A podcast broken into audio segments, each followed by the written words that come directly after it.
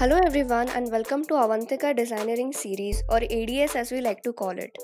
Every week on Wednesday, we feature design and technology leaders who share their professional journey, their thoughts on their domain of work, and designering where the world of design and engineering meet. Make sure you follow us on social media, Instagram, LinkedIn, Facebook and Twitter. And with that, let's continue with your show.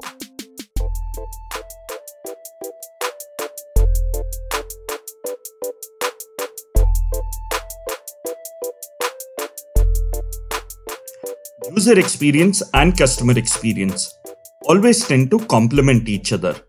As similar as they sound, they tend to run parallelly in terms of adding value to the service. A good user experience gives a user the ability to complete the desired task with ease, whereas a good customer experience has a pleasant, professional, and a helpful interaction with organization's representatives.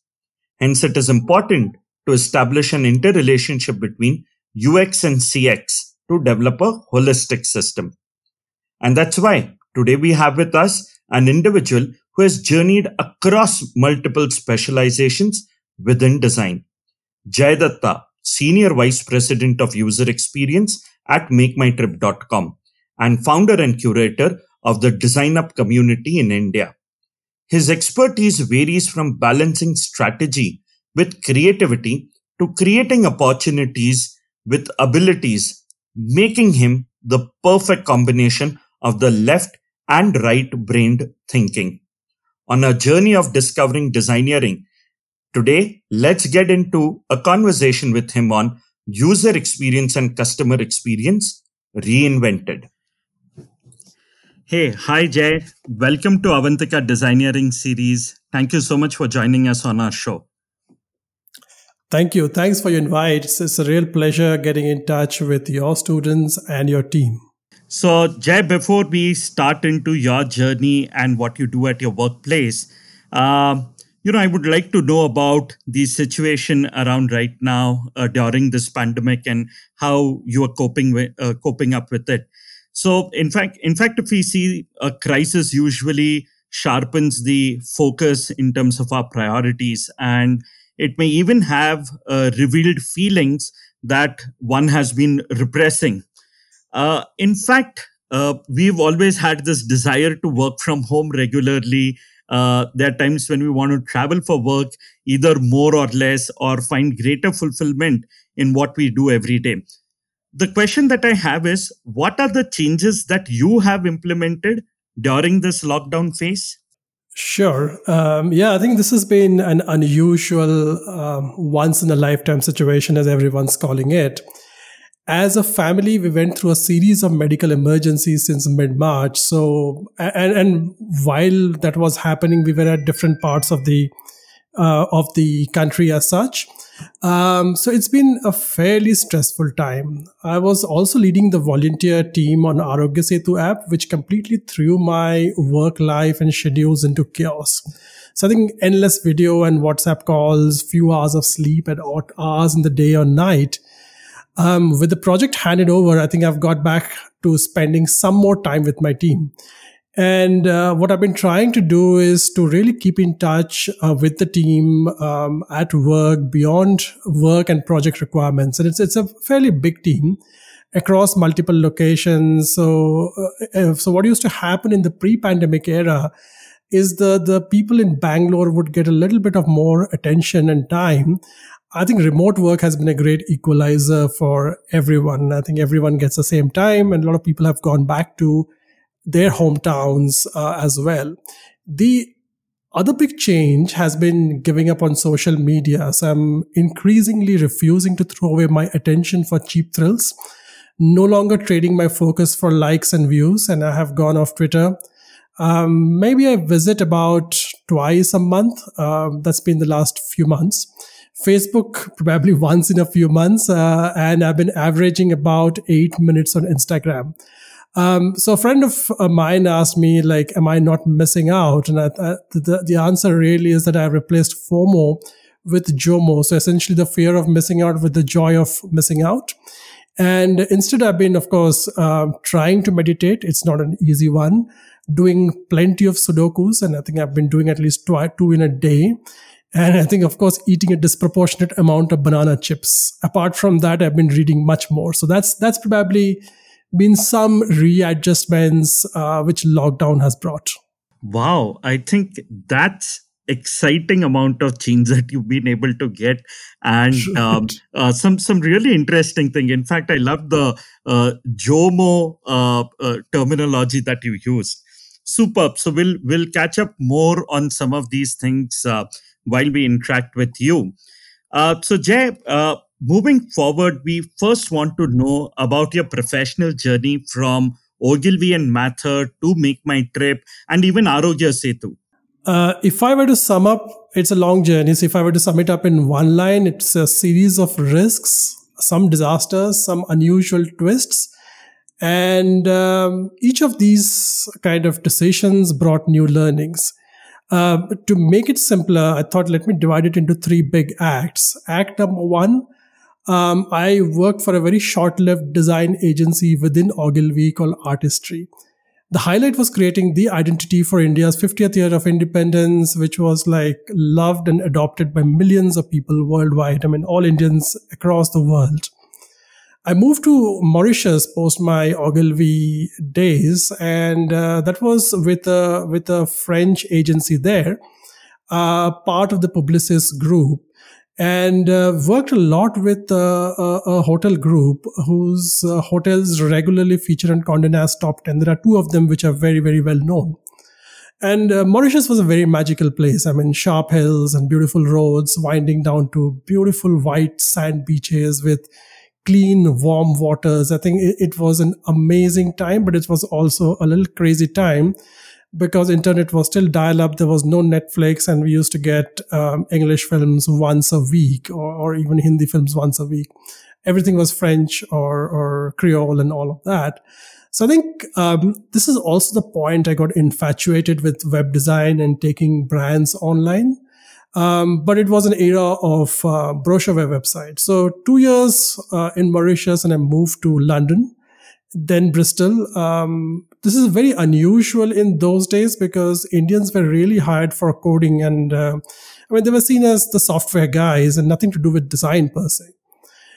Then it was time of dot-com boom, flash, slow internet, but lots of optimism and some crazy business models. Then, of course, comes 9/11 and the dot-com burst. So let me jump to the act two. It starts with me losing my job.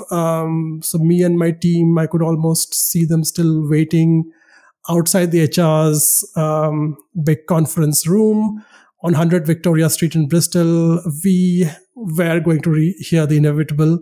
A lot of us lost the jobs, and what I did was to do my MSc in design management in Manchester, studying with people from Turkey, Portugal, Japan, and Greece. And these guys came from engineering, logistics, marketing, computer science, finance, extremely wide mix, and a wonderful opportunity to connect disparate dots. I think this has been a theme of my life as I have gone ahead.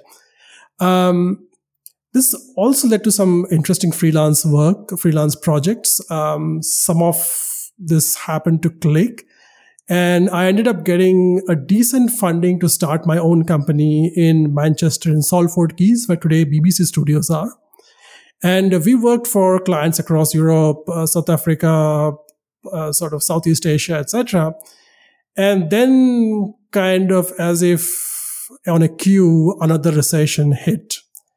And with recession seems to be my next act change, act three. I don't know what 2020 will bring, but act three here is I come back to India after a decade plus of living outside.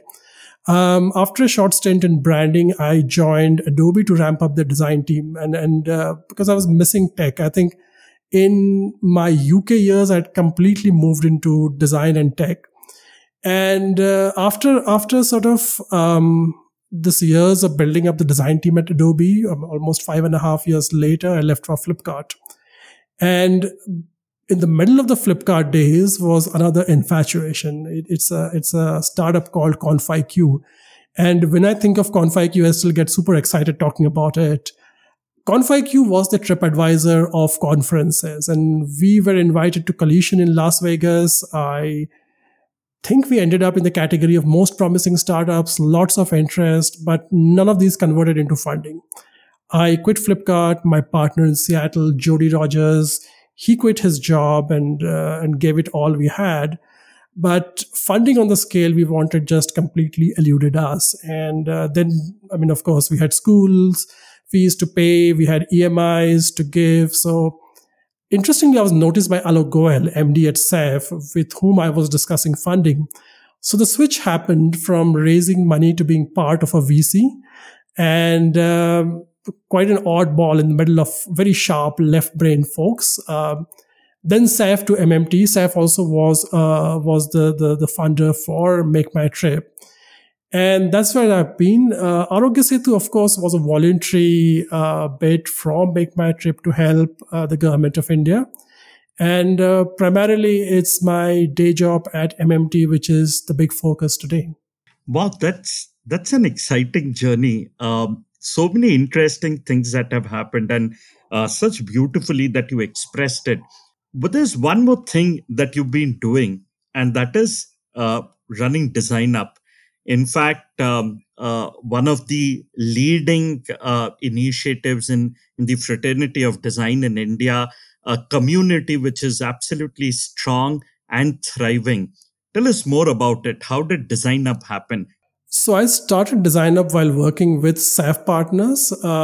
It was also a time when my professor and mentor at NID, MP Ranjan, passed away that year. And usually I would be complaining about things and MP Ranjan would say, what are you going to do about it? And in some ways, my complaint about not having the kind of conference I wanted, I thought, let me just create that conference. And that's how DesignUp was born. MakeMyTrip was super supportive after I moved from SAIF to MMT. And over the years, I think DesignUp has, of course, taken a lot of weekends and evenings and helped me meet a whole bunch of people.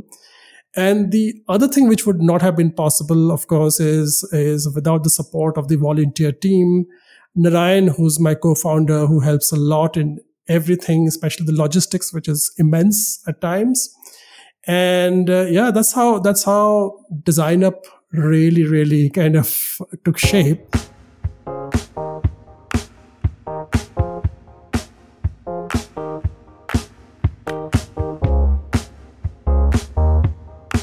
By the way, do you know MakeMyTrip has 10 times more number of hotels listed on their platforms globally than in India? They have over 77,000 hotels listed in India, while more than 7 lakh hotels across the globe.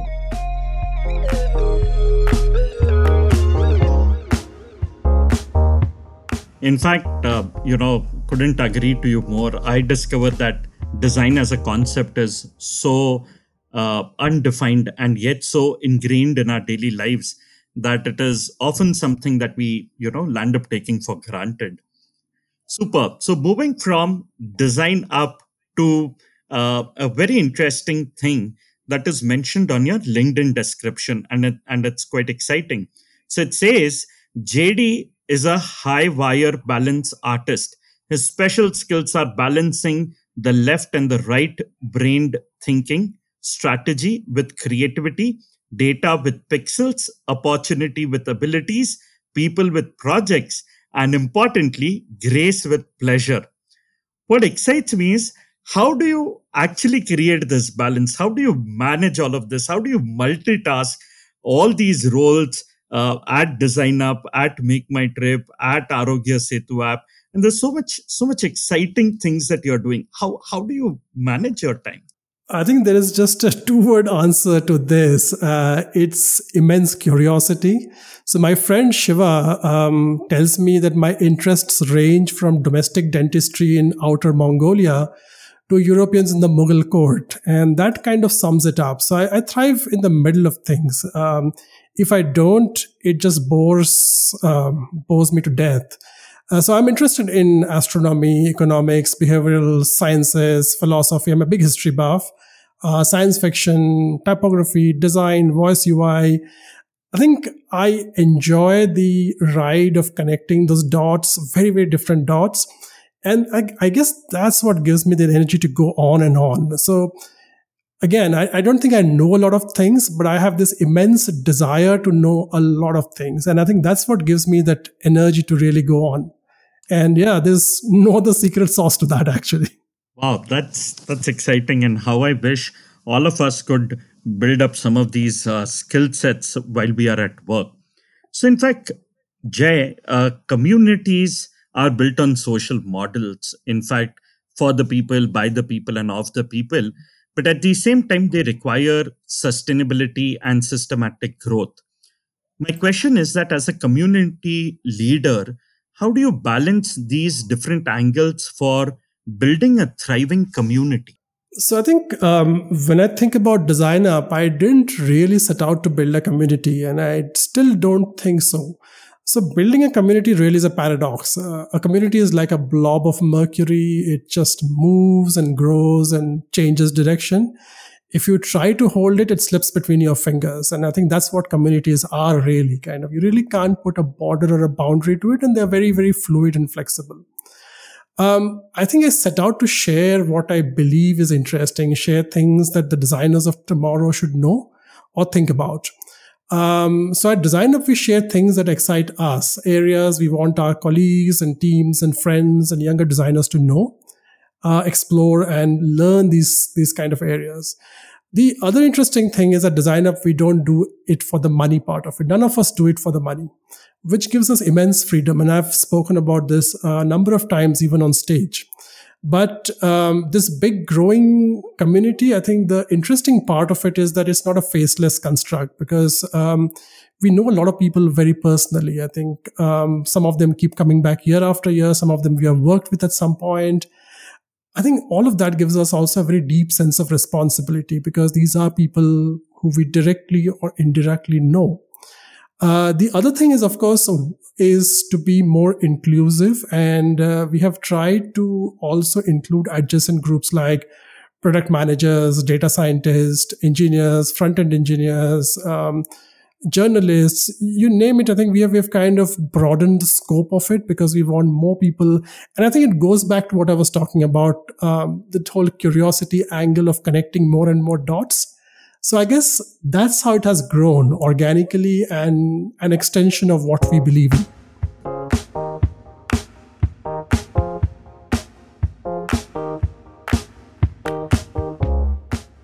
Do you know? Everyone's favorite travel booking partner, Redbus and Goibibo, are owned and operated by MakeMyTrip. Jay, moving from community building to your current working role. In fact, there are millions of existing design processes and methods and frameworks in user experience design. And it's always a struggle to know which usability problem they should prioritize to resolve first. Obviously, as a result, some have paralysis and waste precious time and effort before they can start their process. My question is, how do you tackle this problem? Yeah, you're absolutely right. There are millions of processes. And, you know, if you look at Medium, there are so many articles written about A or B or C or Z or whatever. And if there is one thing that we should know and do, it's just very, very simple. It's always start with the why. It's a fairly well-known practice. It's not a secret. There are books written on it. There are talks, trainings, you name it. But the fact is that it seems so simple that few consistently follow it. So I think the one thing that I tell my team, the one thing that I always kind of talk to PMs and insist on all the time is really start with questions like, why are we building this? Why is it important now? Why does it matter to the business? And very, very importantly, why will the user find value in this? So you could add a whole bunch of whys to it, but this is really at the heart of what we do. the why really dictates what you will do next, when will you do it, how will you do it. The answer to these whys is your purpose and compass to guide you out of your choice paralysis, which you were talking about. And I think it helps clarify and not waste some of your precious time. I guess what the other part which people are a little afraid of is that answering those whys might take time, but not answering those whys might take even more time. So I think that's what I would kind of always encourage designers, young or old, and kind of insist that I do it myself as well. In fact, among multiple strategies, ones that have also become buzzwords in today's market are user experience and consumer experience, or CX. One is said to be an acquisition model, and another is known to be a retention-based model. So can these be differentiated as black and white at workplace? I mean, how do professionals or you at your organization prioritize between UX and CX? So the prevalent thinking is that the user may still be a prospective buyer or a customer, whereas a customer is a user who's bought into the product or service. So UX is kind of focused on pre-sales and sales, and CX on post-sales. But I would say, how about the user experience or the UX of the post-sales part? We kind of all love speculating and arguing and definitions, but the designer really needs to think through the entire customer journey. And it doesn't really stop once the customer has paid money or signed up or become a customer.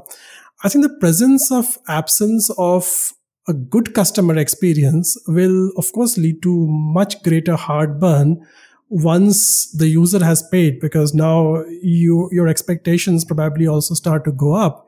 You bought in thinking of what you saw in the show window.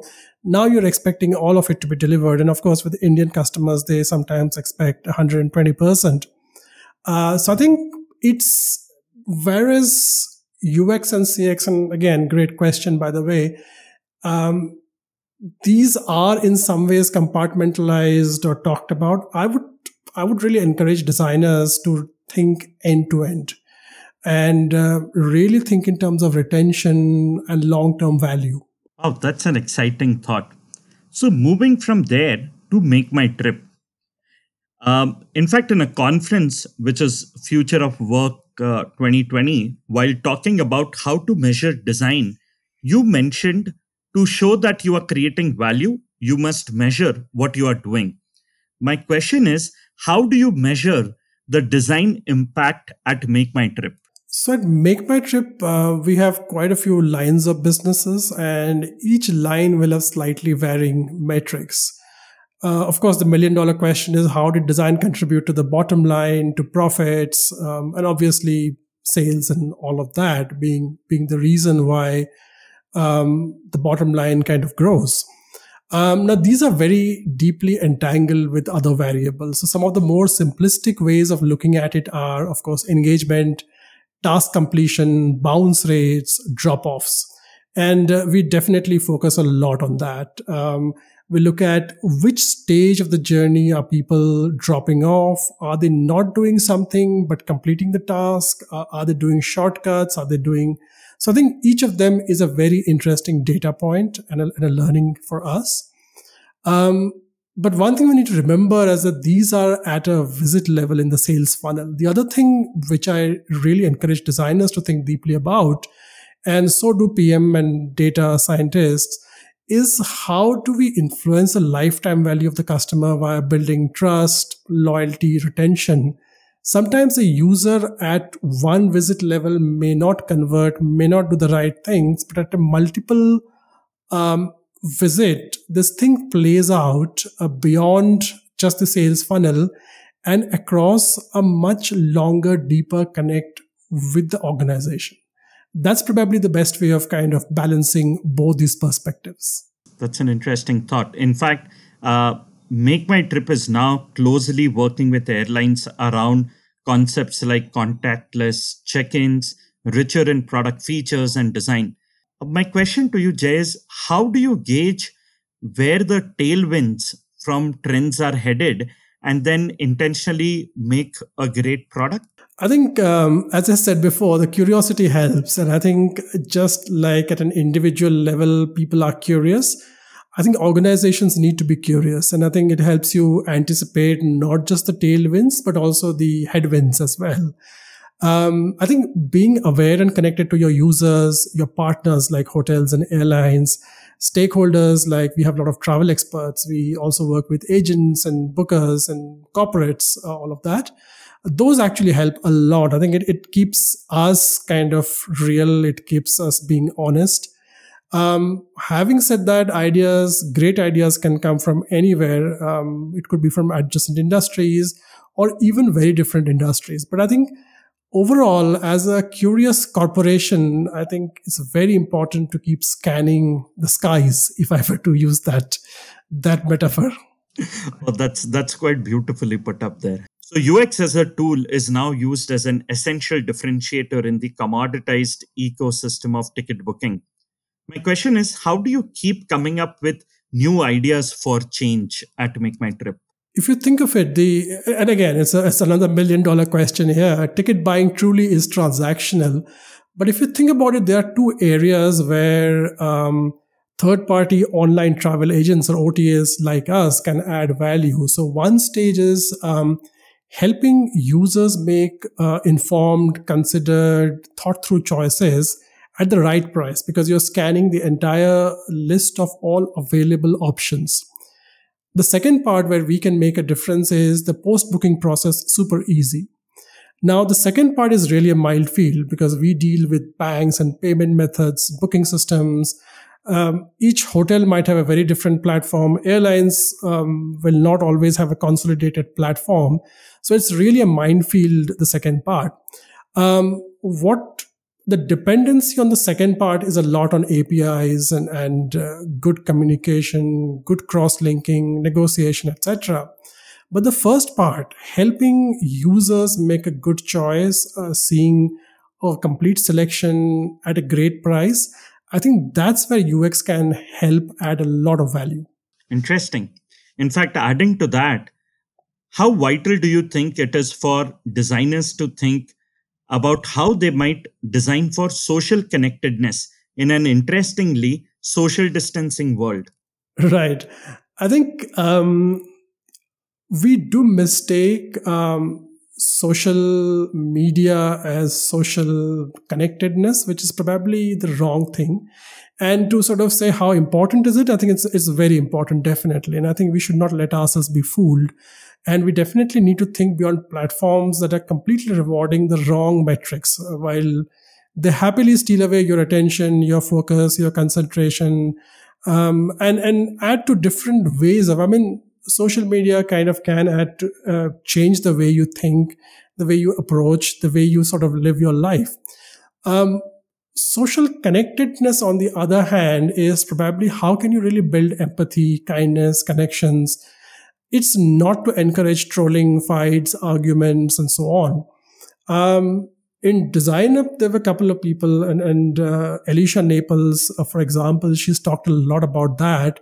Well worth going back and revisiting some of her earlier talks. But some wonderful ideas there.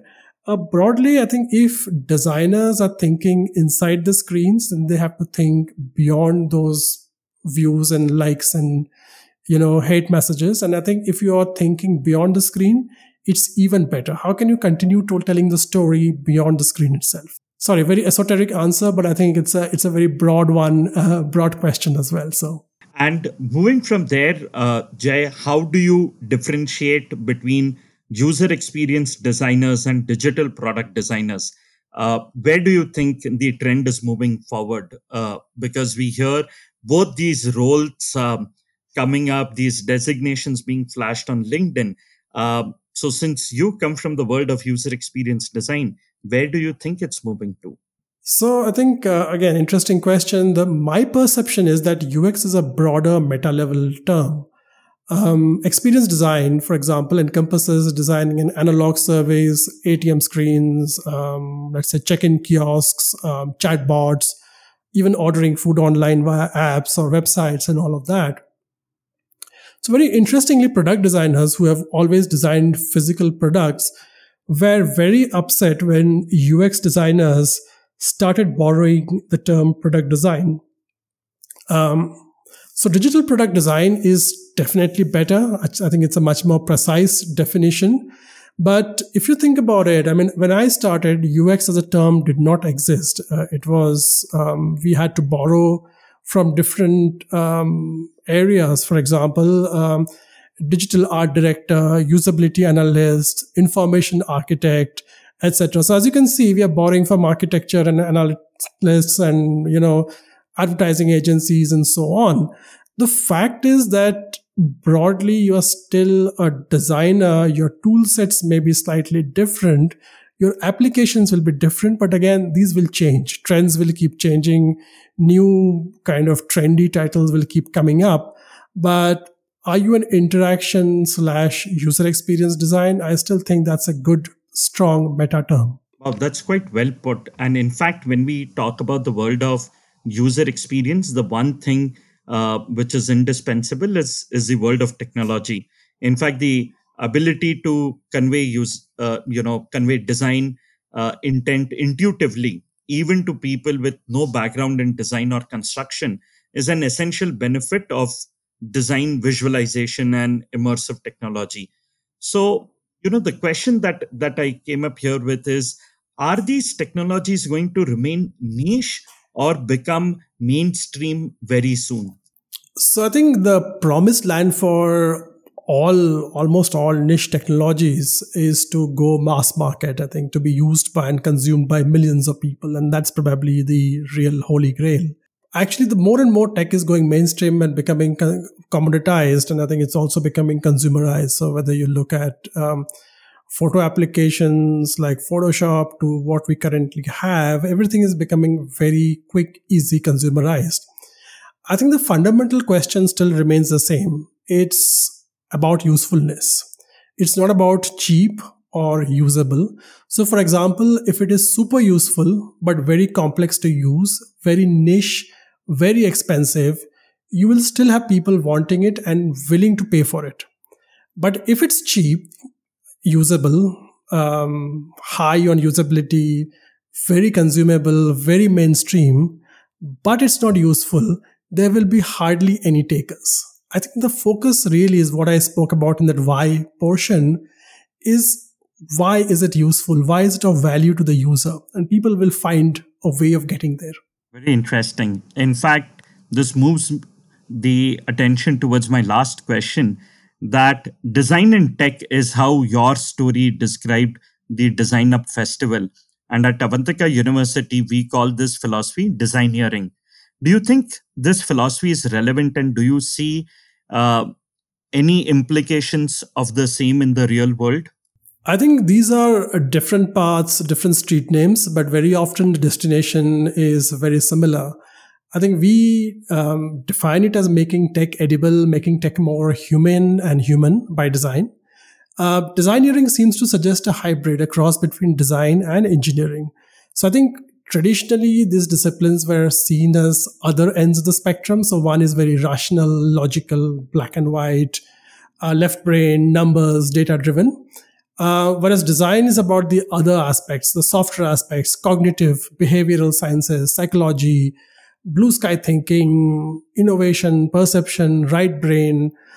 I think this is what I read into it. So I'm again, my perception, my subjective opinion. But then again, I think a lot depends upon how your students and parents think of the term. So I think that's where I'll probably kind of dissociate and say that, yeah, maybe I have a very different point of view from the way they say it. Interesting. I think it was very insightful discussing some of these things. And personally, I, as the host of the show, wish that we could spend some more time actually getting into depth. But I'm sure that our listeners can reach out to you through some of these social media channels where you still spend time, LinkedIn, Instagram.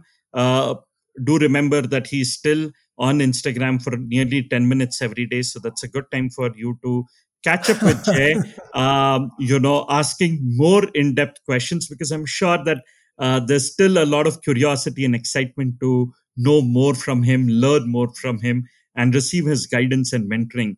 Thank you so much, Jay, for doing this. Thank you for joining us on Avantika Designering Podcast Series. It was a pleasure hosting you on our show.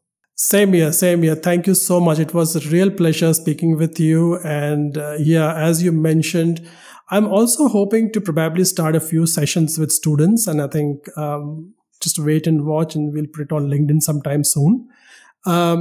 I think the level of engagement on a lot of social media platforms is very superficial. So maybe more like 1 hour sessions to help students, to help them look at things in a different way, and possibly understand the world of work which they are going to enter. I think more details on that soon. Thank you so much for having me on the show.